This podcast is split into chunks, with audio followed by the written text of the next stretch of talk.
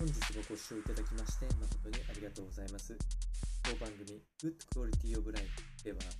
日々皆様がワクワクして過ごせるような新しいトピックスやヘルス関係の論文等を参考にしながら情報提供を行いますので、ぜひ見てください。それでは本日のテーマですけれども、中性脂肪と肺炎、こちらの関係についての説明記事がございましたので、お伝えをしていきたいと思います。このお話は、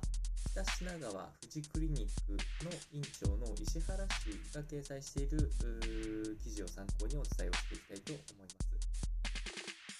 えー中性脂肪の値が高い、いわゆる肥満の状態っていうのは、まあ、動脈硬化とかそういう物理的な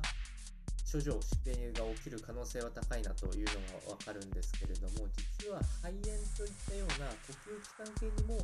ダメージが出ることがあるというふうに言われております。これは直近の研究で分かってきたことではあるんですけれども、体を病原体から守る免疫系統、ここにおいても、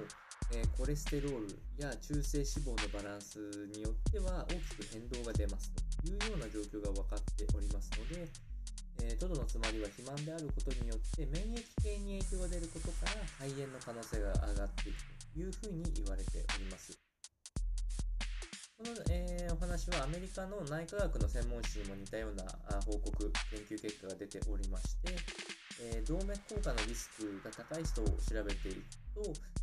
肺炎の確率も合わせて上がっていきますし、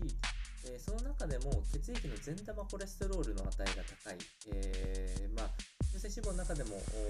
量が減っているような方々においては肺炎ので、え入院するリスクというのは低下しているというふうにこれは結構長期の観察によって分かってきたものになりますので、えこれからも食事に注意することと、え適切、適度な運動量を維持していくことによって、えまあ、健康を維持するという意味合いもありますし、免疫力の向上っていうのが、あ実は大切になってくるというところがありますので、まあ、医学の中でも新常識として捉えられておりますので、ぜひ参考にしてみてはいかがでしょうか。それでは本日の内容は以上となります。この番組の内容が少しでも面白いな、気になるなと思っていただいた方は、